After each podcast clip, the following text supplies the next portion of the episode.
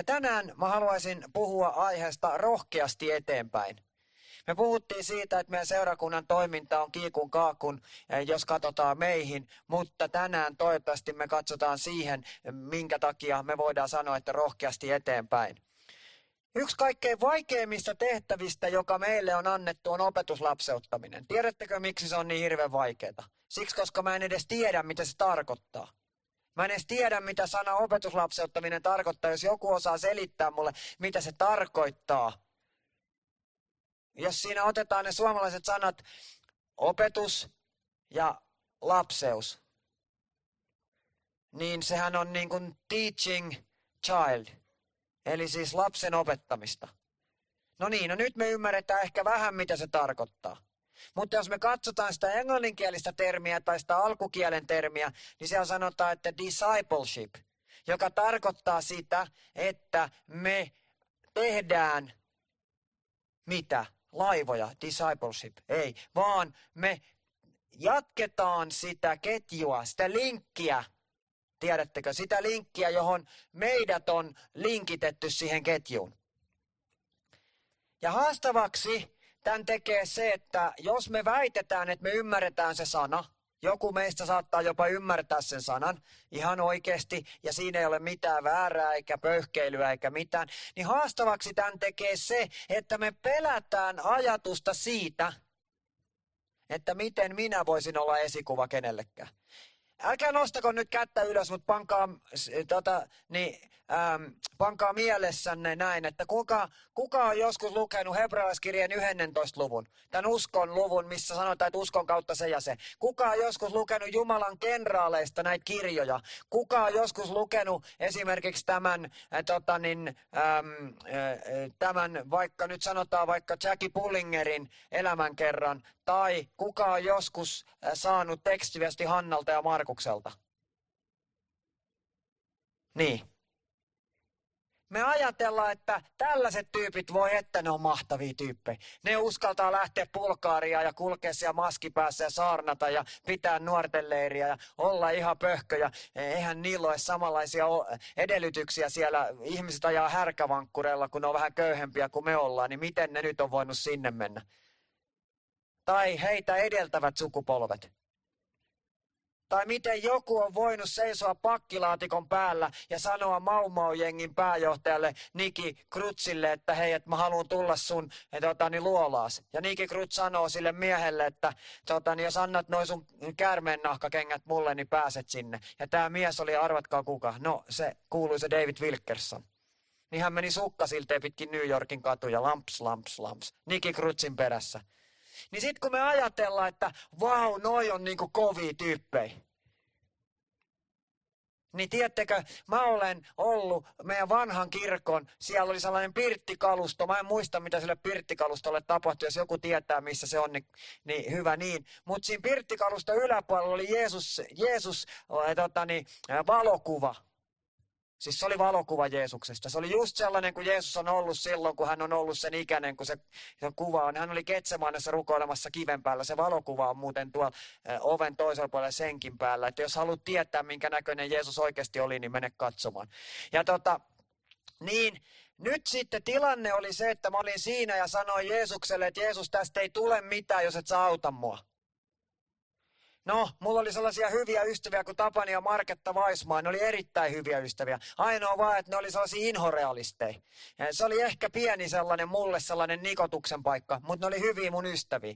Ja tiedättekö, kun mä olin elämäni synkimmässä totani, vaiheessa täällä Uudessa kaupungissa, en suinkaan elämäni synkimmässä vaiheessa, mutta Uuden kaupungin ajalla, olin ollut viikon täällä tai en ehkä sitäkään, niin tota, menin heille, kun Tapani oli sanonut, että jos tulee tilanne tai haluat tulla meille, niin soita, niin me tarjotaan sulle ruokaa. Ja menin sinne ja niillä oli keittoa ja lopulta mä en enää tiedä, että oliko siinä keittovettä vai mun kyyneleitä enemmän siinä sopas, mutta kuitenkin mä siellä porasin. Ja sitten mä sanoin Tapanille, että mä oon ajatellut, että mä luovutan. Niin Tapani sanoi mulle, että jos sä nyt lähet, niin ei kukaan muukaan palkkaa tuollaista luuseripappia.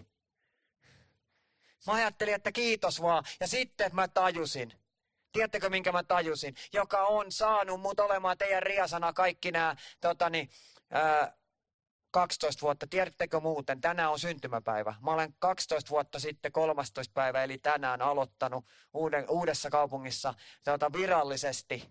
Olin mä kaksi viikkoa aikaisemmin jo töissä työsopimuksen mukaan, mutta siis joka tapauksessa. Niin, niin tota, mä tajusin yhden asian. Joo, mä olen luuseripappi, kyllä. Mutta Jumala haluaa tehdä siitä luuseripapista uskon esikuvan. Ja mä en pärjää, jos mä yritän pärjätä vaan mun omilla hauislihaksillani. Niin, siinä ei pääse mihinkään muuhun kuin pilkille, kun nämä siimat menee solmuun, jos näiden kanssa rupeaa jotain muuta tekemään. Niin tota, tilanne on vain yksinkertaisesti se, että Jumala haluaa näyttää meille, että sinä ja minä, me ollaan seurakunta, joka on täynnä esikuvia, jotka voi olla jollekin tuiki tärkeitä. Yksi suurimmista koettelemuksista, jolla me mitataan meidän hengellistä kasvua ja meidän esikuvaamme, on se, miten me pystytään etsimään uusia ihmisiä. Jotta Jumala voisi ottaa heidät perheeseensä. Minä en voi synnyttää uusia Jumalan perheenjäseniä. Itse asiassa Jumala vaan ainoastaan voi. Mutta mä voin esitellä heille Jumalan. Ja sitten, tiedättekö, tästä tulee nyt se Jumalan huumorintaju se kaikkein haastavin juttu. Ei se, vaikka kaikki äidit tietää, että lasten synnyttäminen on kovaa, niin se unohtuu heti sillä hetkellä, kun on se homma done. Niin siinä hetkessä tilanne on se, että se seuraavat 18 vuotta vasta kovaa onkin.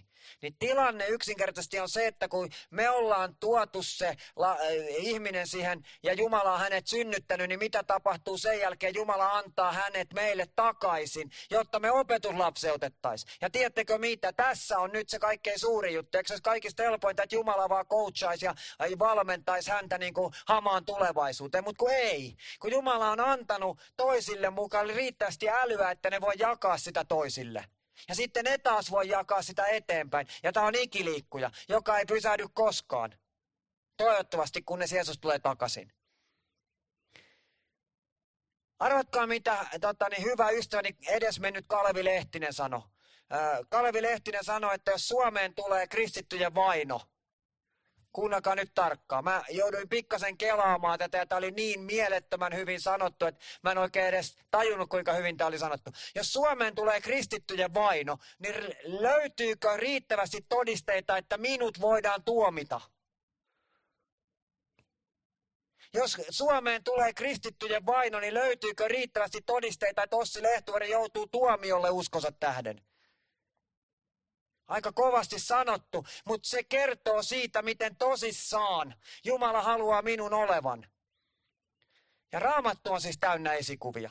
Nyt me voitaisiin ottaa mikä tahansa sieltä vaan ja ruveta lukemaan ja tulla siihen tulokseen, että ei me pystytä tähän koskaan ja lähteä kotiin ja olla ihan näännyksissä ja palasina ja hajalla ja kaikkea ja sanoa vain, että no niin nyt se pappi taas veti maton jalkoja alta, mä lopetan tämän koko homma, ei tästä tule mitään.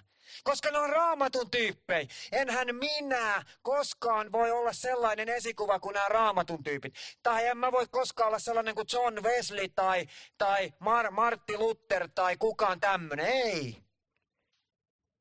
Kun mä oon vaan tällainen, kun mä nyt vaan oon. Mutta yksi esikuva, jonka mä haluan tänään nostaa, niin on meille tuttuakin tutumpi esikuva. Mutta me yleensä lähdetään hänen elämänsä puolivälistä liikkeelle. Tai en mä tiedä, oliko se puoliväli, mutta jossain siinä main me lähdetään liikkeelle. Me tiedetään kyllä hänen saavutuksensa sen jälkeen, kun hänestä tuli johtaja.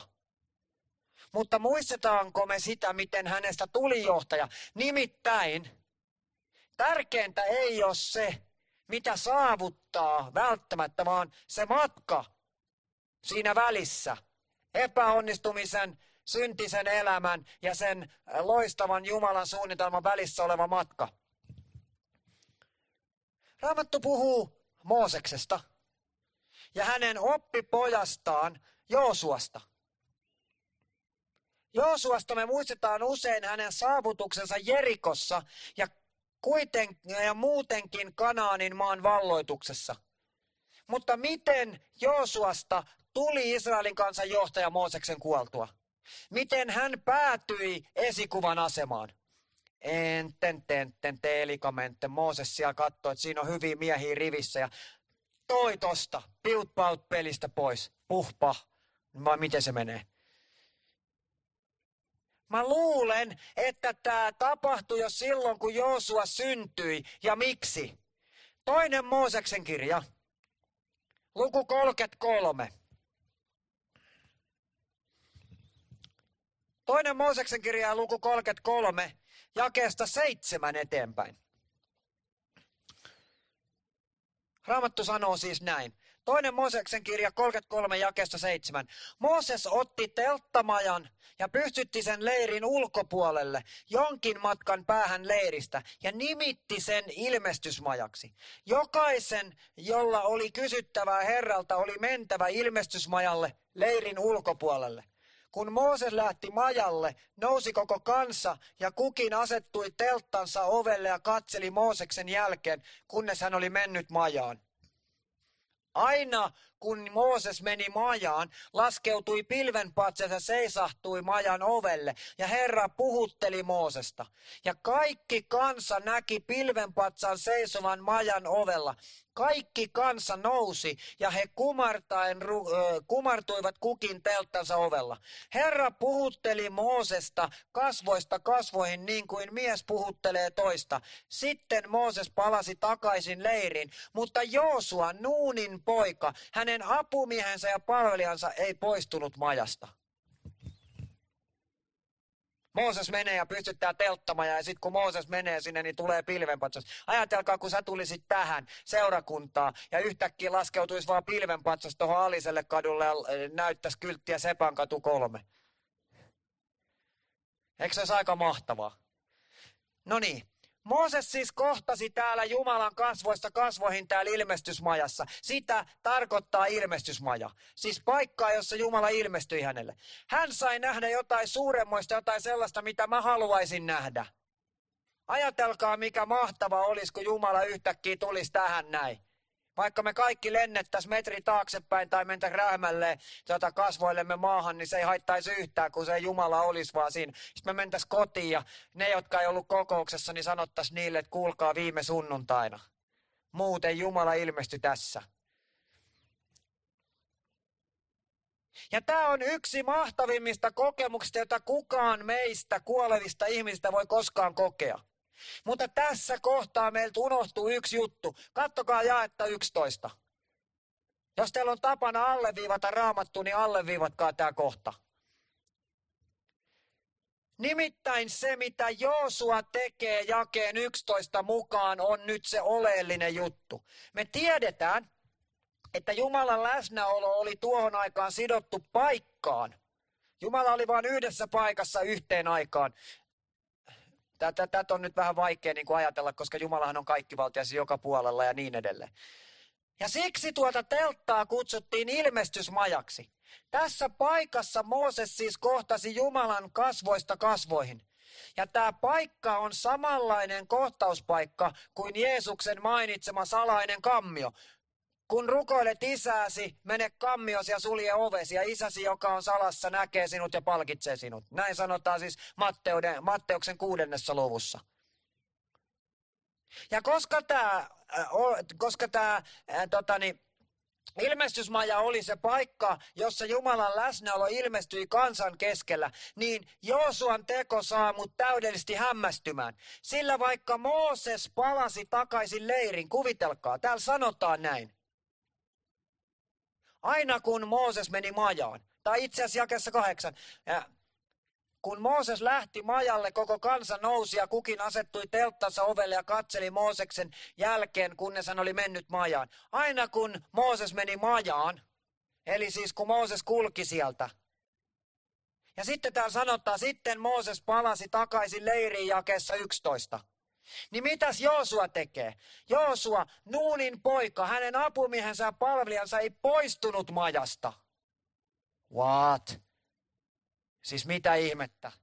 Mooses kulkee siinä, tota, niin, pilvenpatsas menee ylös alas tälle hissillä. Se on ollut varmaan melkoinen juttu. Kun Mooses ei ole ollut siellä, niin Jumala sammuttaa tota, niin, neonkyltin. Ja sitten kun Mooses menee sinne, niin sitten se neonkyltti taas sytytetään. Bling bling, eikö se hienoa?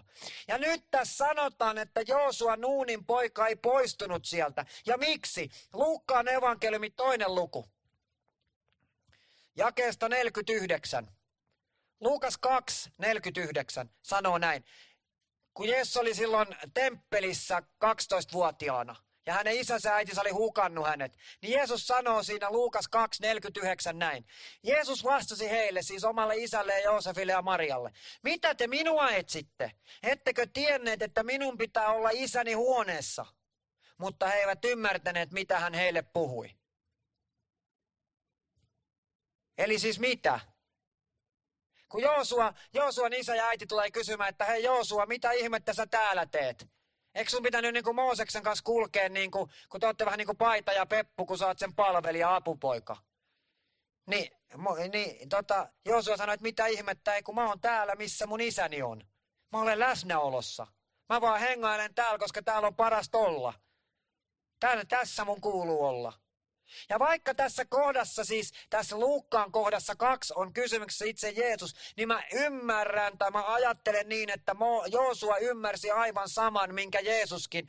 Eli sen, että hänen piti olla isänsä huoneessa, toisin sanoen Jumalan läsnäolossa voidakseen kasvaa sellaiseksi esikuvaksi, jollaisen Jumala oli hänestä suunnitellut. Eli siis mikä tässä nyt on se merkittävä juttu? Se, että Joosua oli niin cool, se oli kaikista komein jätkä ja sillä oli par, parhaimmat jutut ja sillä oli hienoimmat tota, niin mööpelit ja systeemit ja kaikki. Ei. Kun se, että sillä Joosualla oli älliä täällä päässä tai itse asiassa täällä sydämessä ja hän pysyi missä? No hän pysyi siinä tota sen pensapumpun vieressä, että aina kun tuntui vähän tyhjältä, niin pystyi tankkaamaan vähän lisää. Tai niin kuin tänä päivänä hän pisti vaan pistokkeeseen ja latasi täyshybridia siitä. Hyvin menee, eikö niin? Joosua siis tajus, että olemalla Jumalan läsnäolossa, niin hänestä tulee se, miksi hänet on luotu. Olemalla Jumalan läsnäolossa hänestä tulee se, miksi hänet on luotu. Ja koska tämä läsnäolossa oleminen ei ollut samalla tavalla mahdollista kuin se on sinulle ja minulle, eli meille tänään, niin hänen piti jäädä ilmestysmajaan kokeakseen tätä läsnäoloa. Ja ajatelkaa nyt, Mooses ramppaa, mutta Joosua ei ramppaakaan.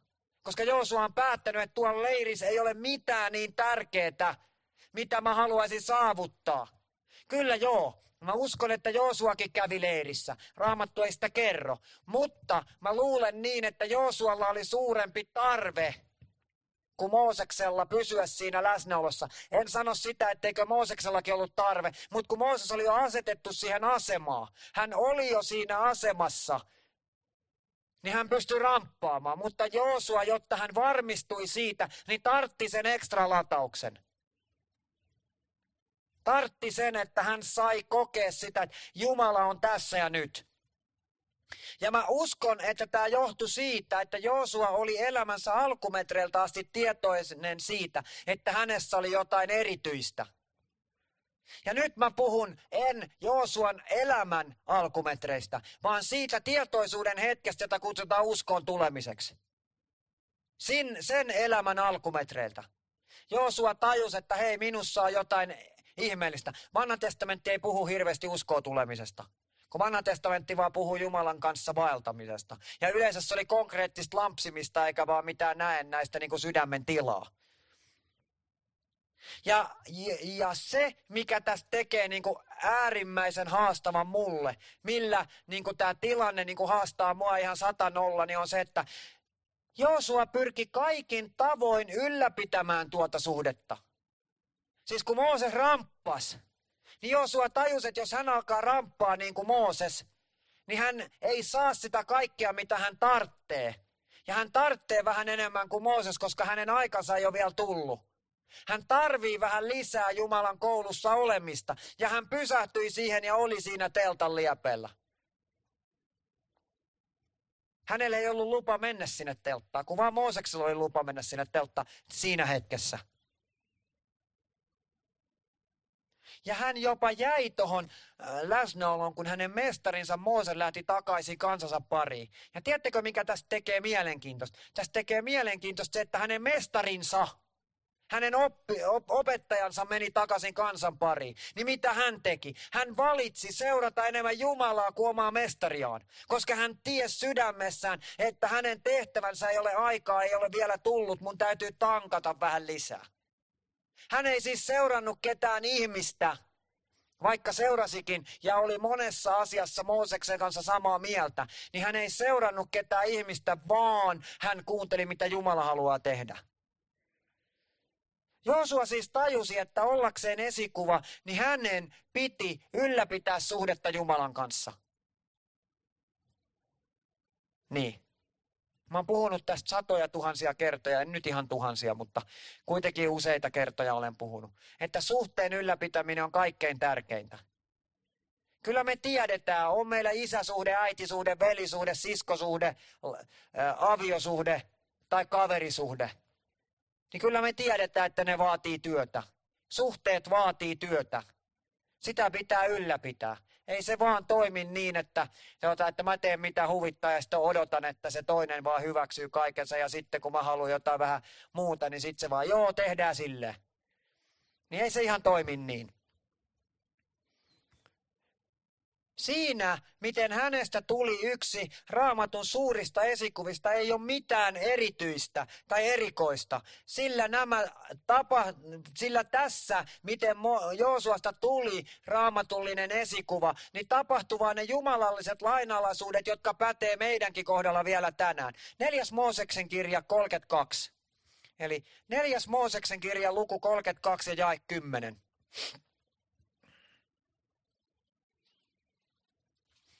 Neljäs Mooses 32 ja 10. Sinä päivänä syttyi Herran viha ja hän vannoi sanoen, ne miehet, jotka lähtivät Egyptistä 20-vuotiaat ja sitä vanhemmat, eivät saa nähdä sitä maata, jonka minä vannoen lupasin Abrahamille, Iisakille ja Jaakobille, sillä he eivät ole, ole minua uskollisesti seuranneet.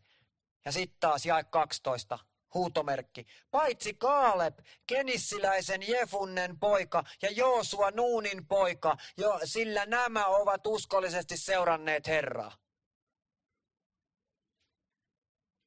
Tässä tullaan nyt siihen herkulliseen totuuteen siitä, mitä esikuvana oleminen on. Wow. Mitä tässä sanotaan? Jumalan viha syttyi niitä muita miehiä kohtaa siellä. Ja kaikki yli kaksikymppiset niin ei päässyt sinne luvattuun maahan. Aika kiva, vedetään 40 vuotta rundia erämaassa ja sitten eh, nekin, jotka on syntynyt siellä erämaassa, koska ne oli kaksikymppisiä, niin ne ei pääse sinne. Ja sitten sanotaan, että he ei pääse sinne, koska he eivät ole uskollisesti seuranneet minua. Raamattu ampuu kovilla. Tätä ei ole kirjoittanut siis Mooses, vaan tämä Jumalan sana, jonka on kyllä kirjoittanut Mooses, mutta siis Jumala on itse sanonut tämän. Ja sitten se sanoo, paitsi Kaaleb, kenissiläinen, eh, läisen Jefunnen poika ja Joosua Nuunin poika, sillä nämä ovat uskollisesti seuranneet minua. Eli tässä Raamattu sanoo, että sillä miten me eletään tässä maailmassa on merkitystä. Se ei vaan anna jotain Tivolin pallonheittokojusta jotain nallepalkintoja sieltä, kun osuu, osuu siihen härän silmään. Hei, vaan se antaa jotain sellaista, mitä tämä maailma ei pysty meille antamaan. Nimittäin nämä esikuvat ovat uskollisesti seuranneet Herraa ja näin saavuttaneet tuloksia Jumalan valtakunnassa. Eli mitä he on tehnyt? He on eläneet sitä elämää, jota Jumala on halunnut heidän elävän. Kaikista vaikeuksista ja vastoinkäymisistä huolimatta he on pitänyt parempana Jumalaa ja halvempana tätä maailmaa. He on vaan halunneet seurata Jumalaa.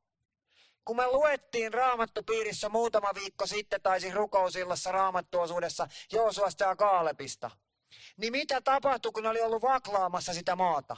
Niin sieltä tuli ne kaikki tota, vakoilijat ja sanoi, että sinne ei voi mennä. Paitsi Joosu ja Kaalep sanoi, että kyllä sinne vaan voi mennä. Ja sitten ne muut vakoilijat sai kansan kiihotettua siihen, että ne halusi kivittää Joosua ja Kaalepin. Koska heidän mielestään oli ihan pää, päälle ja ne molemmat tyypit. Mutta kun niillä, jotka tuli sieltä, jotka sanoivat, että tämä homma menee ihan reisille, niin heillä ei ollut sitä uskoa, heillä ei ollut sitä suhdetta, heillä ei ollut sitä tietoisuutta Jumalan läsnäolosta samalla tavalla kuin Joosualla ja Kaalepilla oli. Miksi? Siksi, että Joosua ja Kaalep oli vaeltanut ja elänyt uskollisesti Jumalan kanssa. Viides Mooseksen kirja, kymmenes luku. 5 Mooses 10 ja jakeesta 12 sanotaan siis näin. Nyt Herra, nyt Israel, mitä Herra Jumalasi sinulta muuta vaatii kuin että pelkäät Herraa Jumalasi, että aina vaellat hänen teitään ja rakastat häntä, ja että palvelet Herraa Jumalasi kaikesta sydämestäsi ja kaikesta sielustasi, noudattaen Herran käskyjä ja säädöksiä, jotka minä sinulle tänä päivänä annan, että menestyisit. Wow. Mä olin raamattu koulussa siis äh, Santalassa. Mulla oli vielä se onni ja autus, että mä sain olla siellä Santalassa tuota periferiassa kaiken, paitsi Jumalan selän takana, kaiken muun selän takana. Jumala oli kyllä siellä. Niin tota, kerran istuttiin yhden mun hyvän ystäväni Niemisen Larin kanssa tota, siellä meidän asuntolan yläkerrassa. Ja sitten tota, Lari oli innokas tällainen raamatu ulkoa-opettelija. Hän oli siis oikein fundamentaalinen ulkoa-opettelija. Niin tota, mä kysyin sitten Larilta kerran, että Lari kuule, kun sä oot lukenut tätä raamattua pikkasen niin kuin silleen syvällisemmin kuin minä olin siihen mennessä, niin tota, miten sä selität sen, että miten israelilaiset pysty suoriutumaan kaikista niistä, ää, tota, niin niistä ää, kolmannen Mooseksen kirjan niistä uhrihommeleista? ja niistä kaikista rituaaleista, niin Lari veti tämän raamatun kohdan, tämän 5 Mooses 10.12 esiin, ja sanoi, että mitä tässä sanotaan. Niin tässä sanotaan, että mitä Jumala sinulta muuta vaatii kuin, että pelkäät Herraa. Oho. Ei Jumala vaatinutkaan niitä polttouhreja. Jumala vaan halusi, että me pelätään Herraa. Ja mä uskon, että niiden polttouhreja ja kaikkien toteuttaminen oli sen jälkeen mahdollista, koska se ei lähtenyt enää heistä, vaan Jumala ikään kuin toimi heidän kauttaan.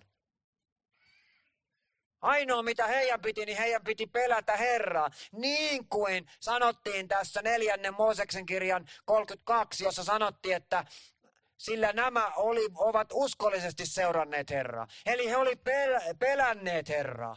Joosua oli siis pelännyt Herraa ja halunnut elää Jumalan tahdon mukaan. Sen tähden hän halusi pysyä siellä ilmestysmajassa niin lähellä Jumalaa, kun se oli hänelle mahdollista, ettei hän kuolemalla kuolisi. Ja Joosua tiesi tämän. Hän ymmärsi, että saavuttaakseen tuloksia valtakunnassa, ollakseen ihmisten kalastaja, niin hänen piti pelätä Herraa, vaeltaa Jumalan tahdossa, rakastaa Jumalaa, palvella Jumalaa, kaikesta sydämestään ja sielustaan ja pitää Jumalan käskyt. Eli siis Joosua ei sekoittanut tähän mitään ihmisjärjen tuomaa, vaan hän ymmärsi, kuinka hänen tulisi vain kunnioittaa, seurata, rakastaa, palvella ja totella.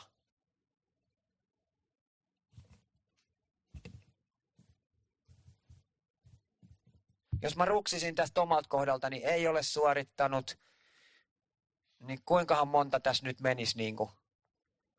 Jos mä vaan katson tätäkin päivää. Joosua siis oli selvästi ymmärtänyt henkilökohtaisen ää, Jumalasuhteen eli läsnäolon merkityksen tiellä menestyksekkääseen eva, e, esikuvana olemiseen. Jos sinä olet joskus haikailut sitä, että voi kumpa minä saisin nähdä, kun minä olen tekemässä jotain, niin ihmisiä tulee uskoa. Niin me voidaan kaikki lähteä kotiin.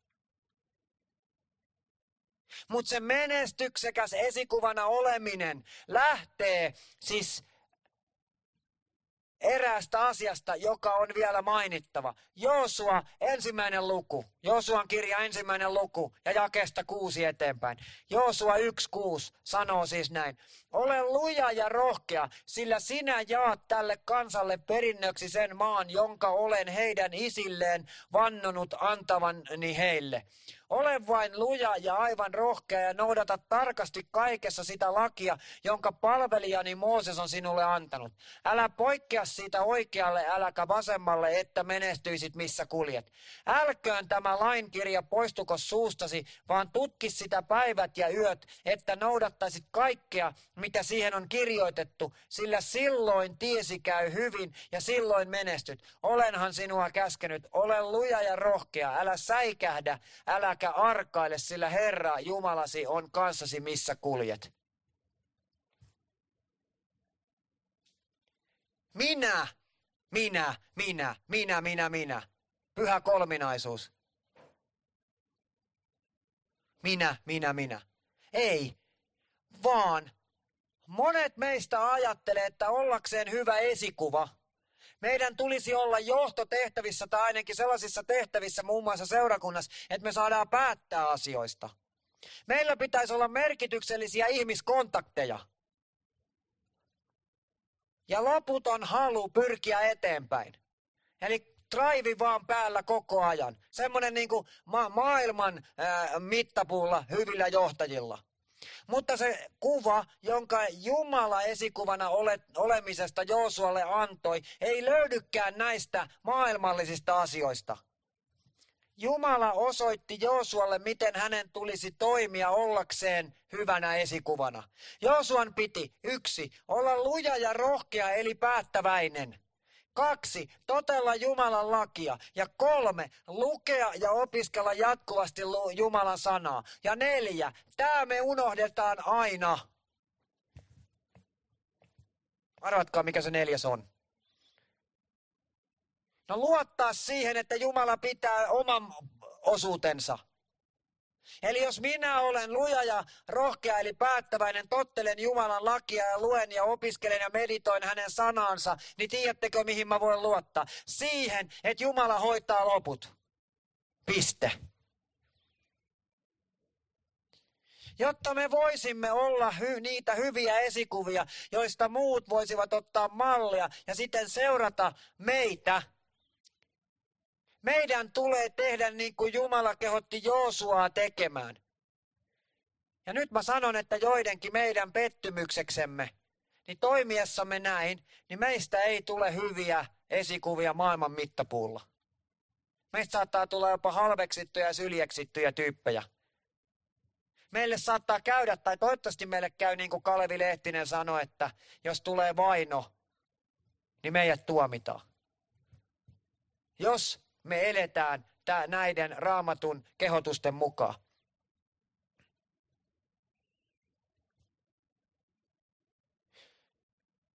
Mutta meistä tulee hyviä esikuvia Jumalan silmissä. Ja tämä on loppujen lopuksi kaikkein tärkeintä. Kuinka oudolta meistä, sinusta ja minusta saattaakaan tuntua se, että johtaminen, eli se, eli se vaikeasti ymmärrettävä opetuslapseuttaminen, niin yhdistetään tottelemiseen. Monille meistä nimittäin johtaminen tarkoittaa toisten kontrolloimista. Josualle se tarkoitti sitä, että hän olisi Jumalan kontrolloima ja johtama.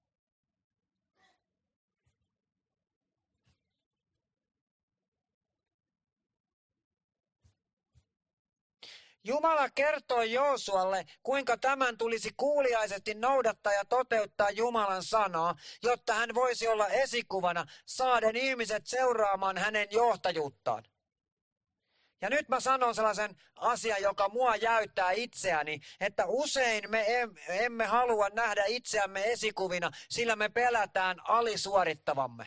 Mitä Jumala sanoi Joosualle? Jumala sanoi, että ole vaan luja ja rohkea kun hoidat oman karsinas, niin minä hoidan kaikki ne sadat tuhannet muut karsinat. Kun sä hoidat oman tonttis, niin mä hoidan tämän koko maailman. Ja siksi ainoa asia, mitä me voidaan tehdä, on se, mitä Joosua teki. Hän ei poistunut sieltä ilmestysmajasta, eli Jumalan läsnäolosta.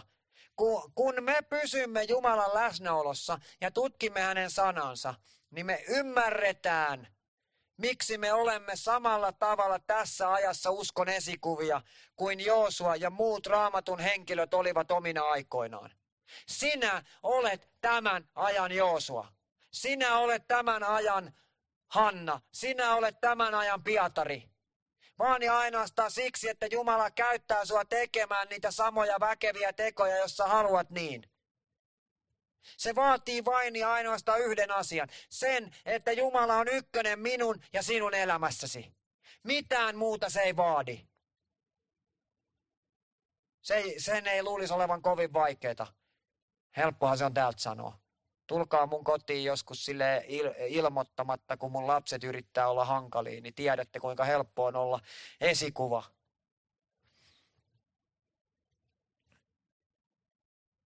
Joten tähän loppuun mä sanon näin, että meidän haasteemme on se, miten me voitaisiin olla niitä uskon esikuvia. Raamattu mainitsee hebrealaiskirjeen 11. luvussa 18 kertaa termin uskon kautta. Hebrealaiskirje 11 luku, niin 18 kertaa siellä sanotaan, että uskon kautta. Tämä termi liitetään aina jonkun tai joidenkin tekoon. Ja nämä ihmiset ovat uskomme esikuvia, eikö vain? Siellä luetellaan kaikki Abrahamit ja Moosekset ja kaikki Paavalit ja Pietarit ja systeemit ja kaikki. Niin, niin, ja sanotaan, että uskon kautta se teki sitä ja toinen teki tätä. Mutta muistakaa nyt sitten tämä. Aivan kuten he, mekin voimme olla uskon esikuvia. Kun elämämme joskus päättyy, niin meistäkin on mahdollista todeta tuo esikuvallisuus ja käyttää tuota termiä uskon kautta. Ja tämä kaikki on mahdollista, jos me haluamme tehdä, kuten Jumala kehotti Joosua tekemään Joosua 1.8. Älköön tämä lainkirja poistuko suustasi, vaan tutki sitä päivät ja yöt, että noudattaisit kaikkea, mitä siihen on kirjoitettu, sillä silloin tiesi käy hyvin ja silloin sinä menestyt. Me olemme seurakunta. Jeesus on sen seurakunnan pää. Minä en omassa voimassani ole mitään. Jeesuksen voimassa minä voin tehdä mitä vaan. Sillä näin tehdessämme me alamme ymmärtää, että tuo uskon kautta tapahtunut toiminta sisälsi tärkeät ainekset, eli hebrealaiset 11.1, mutta usko on luja luottamus siihen, mitä toivotaan, todiste tosiasioista, jotka eivät näy.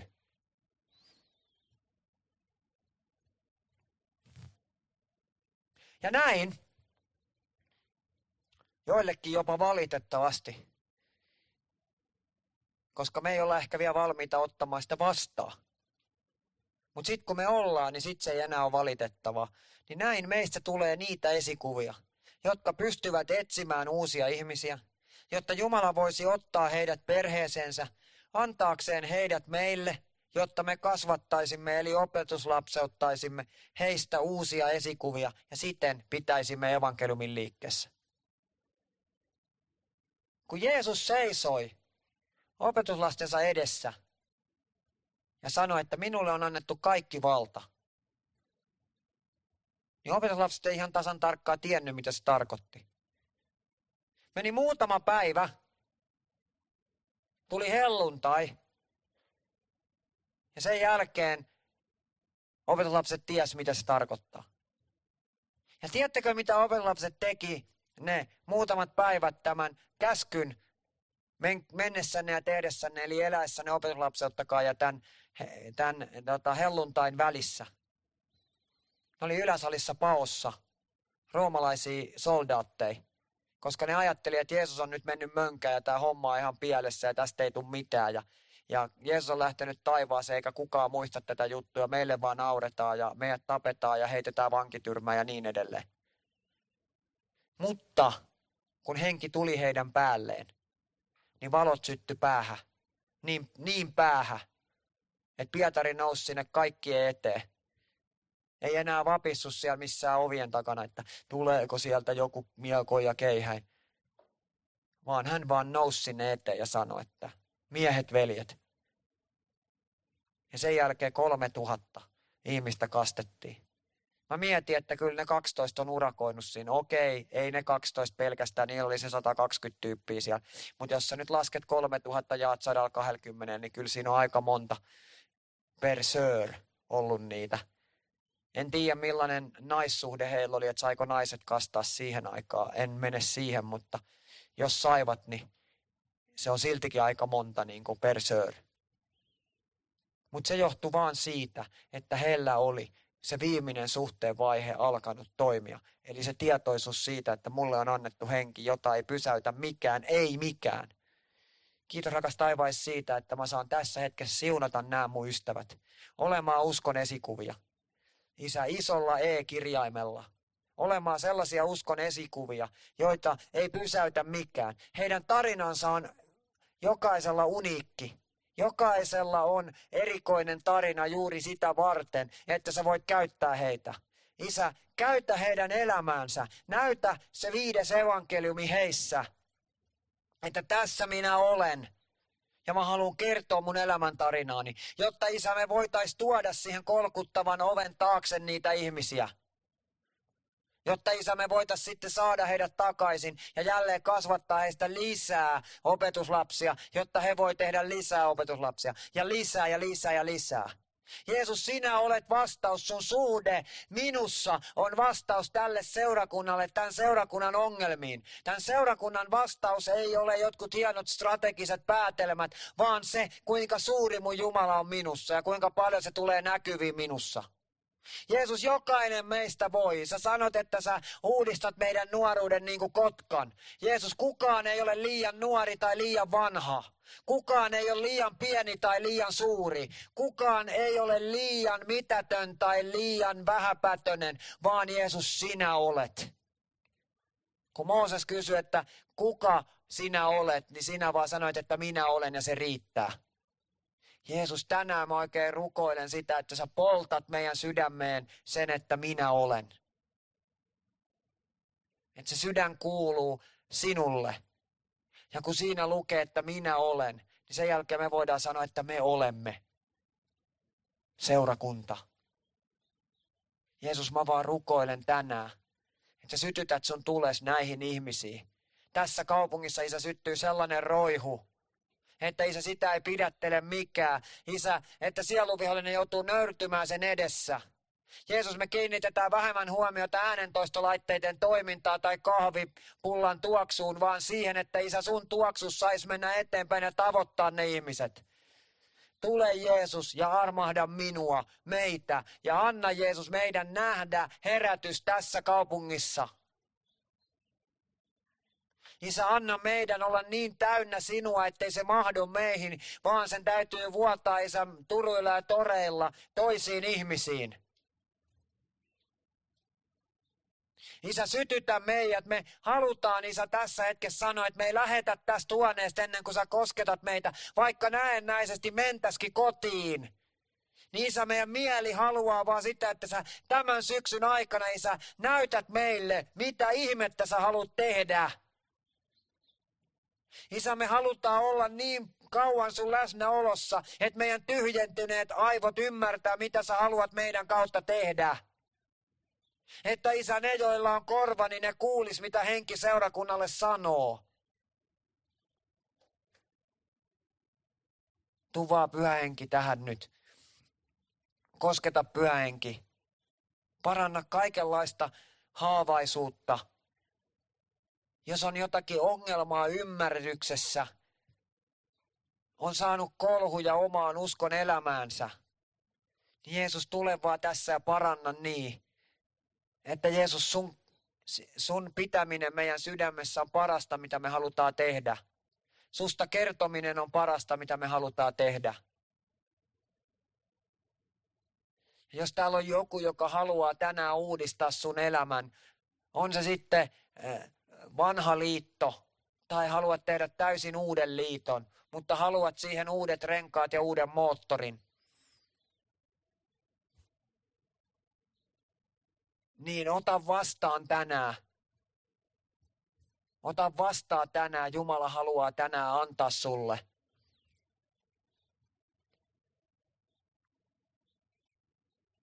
Olkaa tänään vaan vetämässä Jumalalta niitä lupauksia, jotka hän on teille antanut ja meille koko seurakunnalle antanut. Kur, kurkottakaa mielenne niitä kohtia, pyytäkää Jumala, että tule vaan.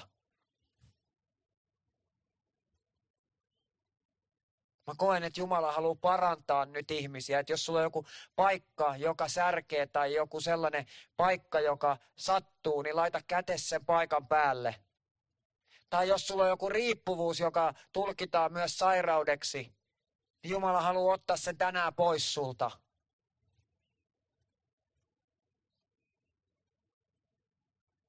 Jos sulla on joku sellainen kamppailu sun elämässä, että mitä tästä tapahtuu seuraavaksi, niin luovuta se Jumalalle tässä hetkessä nyt.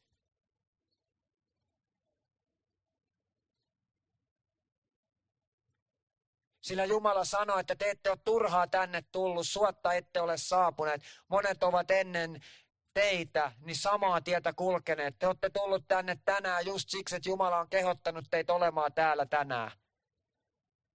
Tai kun te kuuntelette tätä myöhemmin netistä, niin Jumala on kehottanut teitä niin tekemään.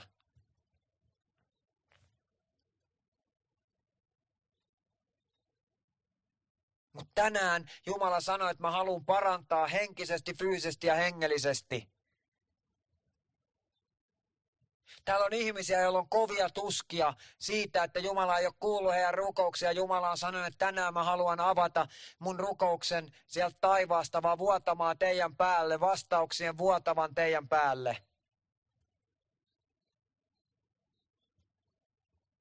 Niin, että teidän pojat ja tyttäret voi profetoida, niin, että armolahjat voi toimia vapaasti tässä tilassa, niin, että Jumala saa liikkua täällä niin kuin hän liikkui silloin yläsalissa 2000 vuotta sitten. Ja meidän päälle tulee niitä tulisia kieliä, jotka auttaa meitä elämään sitä tehtävää mennessänne ja tehdessänne, eli eläessänne opetuslapseuttakaa. Mutta Jumala haluaa koskettaa teidän huolianne ja murheitanne just nyt. Olkaa vaan rohkeita. Mitä rohkeammin sä haluat antaa ne sun huoles ja murhees, sairaudet, riippuvuudet, synnit, kaiken negatiivisen, sanoo, että mä jätän sen tähän.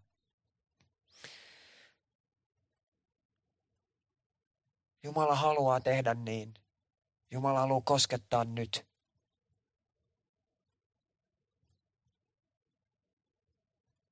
Mutta Jumala haluaa yhden asian. Älkääkä pitäkö tätä halpana. Jumala haluaa kuulla niistä todistuksista tämän seurakunnan keskellä, kun hän tekee hyvää. Niin hän haluaa, että te nousette ja sanotte, että hei, viimeksi kun rukoiltiin, niin tapahtui tälle ja nyt on tälleen. Jumala haluaa, että te jaatte toinen toisillenne niistä voitoista, sillä tappioista me ollaan jaettu ihan tarpeeksi, kun me katsotaan meidän talouslukuja ja meidän ihmismassamäärää. Jumala haluaa, että me jaetaan niistä voitoista. Hän antaa niitä voittoja myös siksi, että valtakunta laajenisi, mutta myös siksi, että me jaksettaisiin tehdä tätä työtä, kun me saadaan iloita niistä voitoista.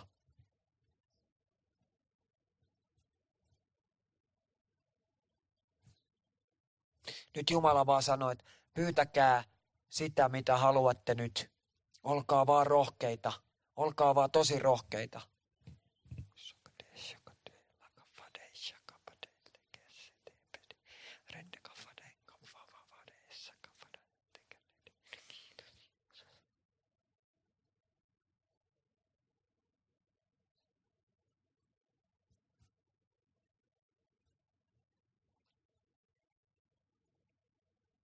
Amen.